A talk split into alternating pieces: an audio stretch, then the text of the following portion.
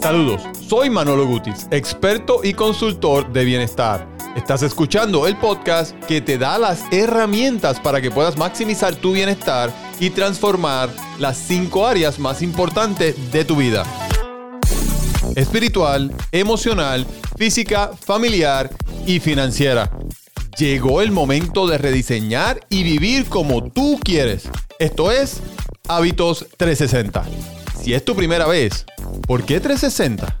Cuando hablamos de 360 significa que te convertirás en ese ser humano que mereces alcanzar eso que tanto deseas en la vida. No eres tú quien lo vas a alcanzar, es en quien te vas a convertir luego de que trabajes en estas cinco áreas de tu vida. En este episodio te voy a hablar de lo que te lleva a tomar decisiones que te mueven hacia tu meta o te detienen a pensar es cuando tú conoces sus beneficios y consecuencias que tomas control de tu vida. El éxito se atrae, no se persigue. Después de haber escuchado este episodio, tendrás otras herramientas para continuar caminando a crear los hábitos que necesitas para lograr eso que tanto quieres en tu vida. Bueno, si eres de los que llevas toda una vida luchando y tratando de perder peso, te sientes frustrada o frustrado, has perdido la confianza y certeza de que puedes alcanzar tu peso ideal, te tengo una buena noticia. He creado una guía muy completa escrita directo al grano, con buenos consejos y datos para que puedas fácil y rápidamente entender y aplicar los pequeños cambios que hacen la gran diferencia cuando se quiere adelgazar y quemar grasa acumulada. En esta guía te doy 7 claves para perder 15 libras y que puedas comenzar tu transformación hoy. Con esta metodología probada que he utilizado ya durante casi una década y he ayudado a miles de clientes en mi práctica como asesor, consultor de bienestar y alto rendimiento a transformar sus vidas. Por eso he creado esta guía. 15 libras menos y por eso te recomiendo que descargues completamente gratis hoy mismo visitando 15librasmenos.com. Repito, es completamente gratis. Solamente visita 15librasmenos.com ahora. Estoy seguro que te va a ayudar mucho. Ahora vamos al episodio de hoy. Las emociones son reacciones que todos experimentamos. Alegría, tristeza, miedo, ira, son conocidas por todos nosotros pero no por ello dejan de tener complejidad. Aunque todos hemos sentido la ansiedad o el nerviosismo, no todos somos conscientes de que un mal manejo de estas emociones puede provocar un bloqueo e incluso la enfermedad. Estas son algunas de las situaciones y reacciones fácilmente identificables que se producen habitualmente en los seres humanos. La primera es temor a perder la vida o amenaza de un resultado negativo reaccionamos luchando, huyendo, manteniendo la situación de alerta o paralizándonos. Número 2. Confrontación de intereses con nuestros semejantes. Reaccionamos con ira o enojo. Número 3. Pérdida de un ser querido. Reaccionamos con tristeza y empatizamos con las personas que nos apoyan. Número 4. Celebración de un éxito o enamoramiento reaccionamos con exaltación. Número 5. Esfuerzo ante un desafío. Reaccionamos con satisfacción y alegría. Número 6. Ante personas que necesitan nuestra ayuda, reaccionamos de manera rápida y altruista, aún a riesgo de nuestra seguridad. En todos los casos, estas reacciones nos ayudan a afrontar mejor esas situaciones. Para explicar más profundamente los cambios que experimentamos, vamos a centrarnos en el miedo que, por ejemplo, sentimos ante una situación de peligro en la que puede estar en juego nuestra propia vida. A nivel cognitivo, es decir, a lo que concierte a nuestra capacidad de comprensión, juicio, memorización y razonamiento, el miedo puede hacernos perder la capacidad de controlar nuestra conducta. Es decir, reaccionaremos tratando de decir si tenemos más oportunidades de sobrevivir luchando, huyendo o quedándonos paralizados. Esta manera de reaccionar está programada. Reside en la amígdala, en la parte más profunda de nuestro cerebro. En este órgano emocional no tenemos conciencia ni capacidad de decisión Y además en él quedan registrados los sucesos que hemos vivido y las sensaciones que hemos percibido, lo que hace que no nos olvidemos de lo que nos ha pasado y tratemos de evitarlo en un futuro.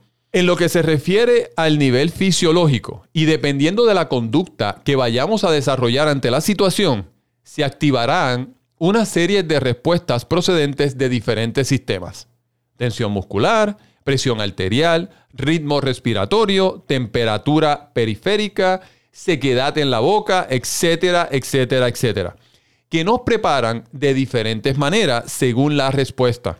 La suma de todas estas respuestas es lo que provoca nuestro comportamiento, ya sea lucha, huida o paralización, buscando las mejores condiciones para salvar la vida e intentar no volver a vernos en una situación similar de peligro.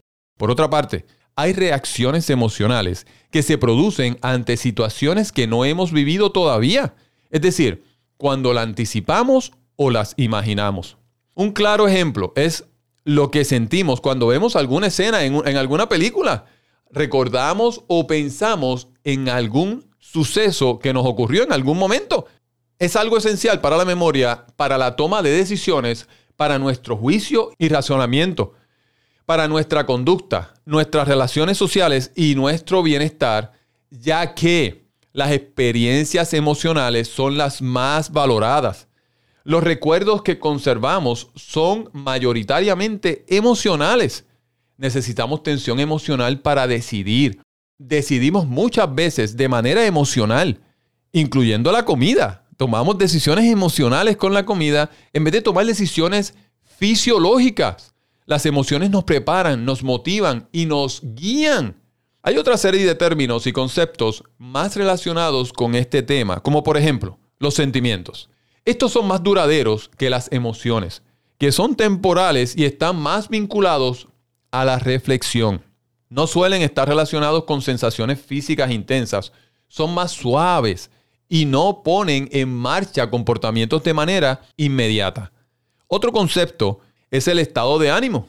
Un sinónimo podría ser la vivencia emocional y cómo los sentimientos suelen ser más intensos y prolongados que las emociones el término afectividad englobaría todos los anteriores, incluidas las emociones, y es el término más genérico de todos. Finalmente, hay que distinguir entre un estado emocional y una característica inherente de una persona. No es lo mismo estar nervioso o ansioso por el examen que vas a tener hoy que ser nervioso. En el primer caso es una situación temporal, que finaliza cuando haces el examen. Y sin embargo, en el segundo, hablamos de un rasgo de la personalidad que acompaña a la persona en diferentes situaciones y a lo largo de su vida. Las emociones positivas pueden compensar las negativas y tienen otros beneficios. En vez de limitarnos, como lo hacen las emociones negativas, las emociones positivas afectan nuestro cerebro de tal manera que aumentan nuestra conciencia, atención y memoria nos ayudan a absorber más información y a mantener varias ideas al mismo tiempo y a comprender cómo las ideas se relacionan unas con otras. Cuando las emociones positivas abren las puertas a nuevas posibilidades, hacemos más cosas. Somos capaces de aprender más y ampliar nuestros talentos. Y eso nos permite desempeñarnos mejor en las tareas. Las personas que sienten muchas emociones positivas diariamente son más felices, más sanas, aprenden más y se llevan mejor con las personas. Para terminar este episodio, quiero destacar la importancia de las emociones positivas y darte dos consejos que pueden ayudarte mucho en el proceso de avanzar hacia tus objetivos. Recuerda, estamos hablando de emociones negativas versus emociones positivas, el efecto que tiene en ti. Vamos al número uno. Asegúrate de tener más emociones positivas que negativas. Esto suena trillado, pero estén conmigo, manténganse conmigo. Cuando tenemos más emociones positivas que negativas, las situaciones difíciles son más fáciles de resolver. Las emociones positivas fortalecen nuestra resistencia, los recursos emocionales que necesitamos para sobrellevar situaciones difíciles, despiertan y aumentan nuestra conciencia y nos dan más opciones para resolver los problemas.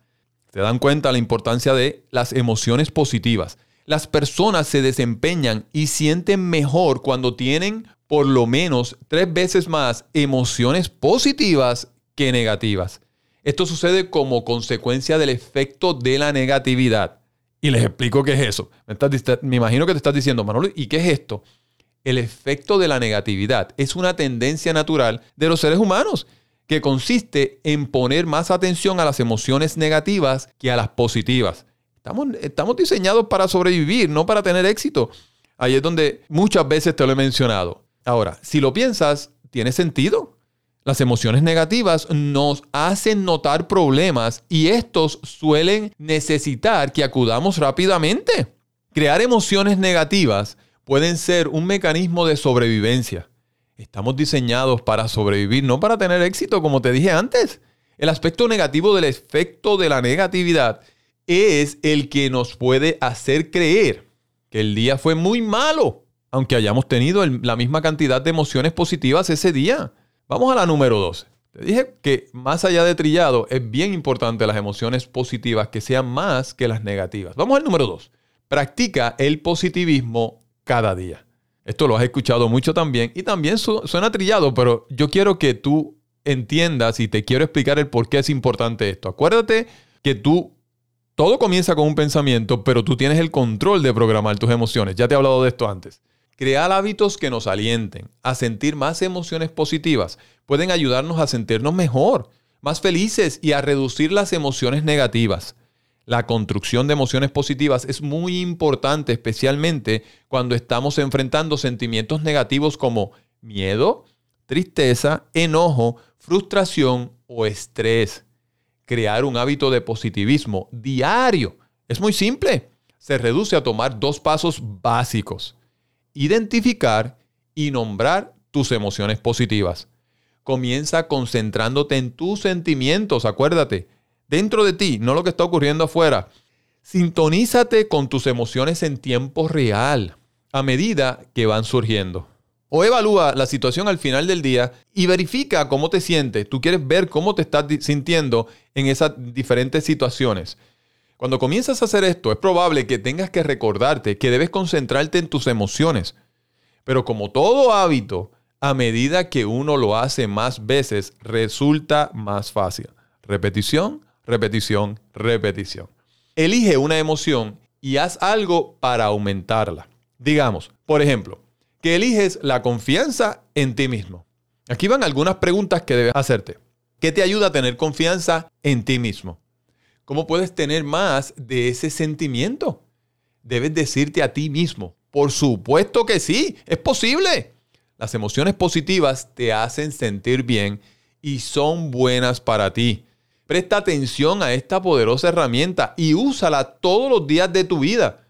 Deja algo de tiempo cada día para ser alegre, divertido, amigable, amable, para relajarte y estar agradecido. Acuérdate que depende de ti. Son las decisiones tuyas que tomes contigo las que van a definir cómo te vas a sentir. Y todo comienza con qué? ¿Con qué comienza todo?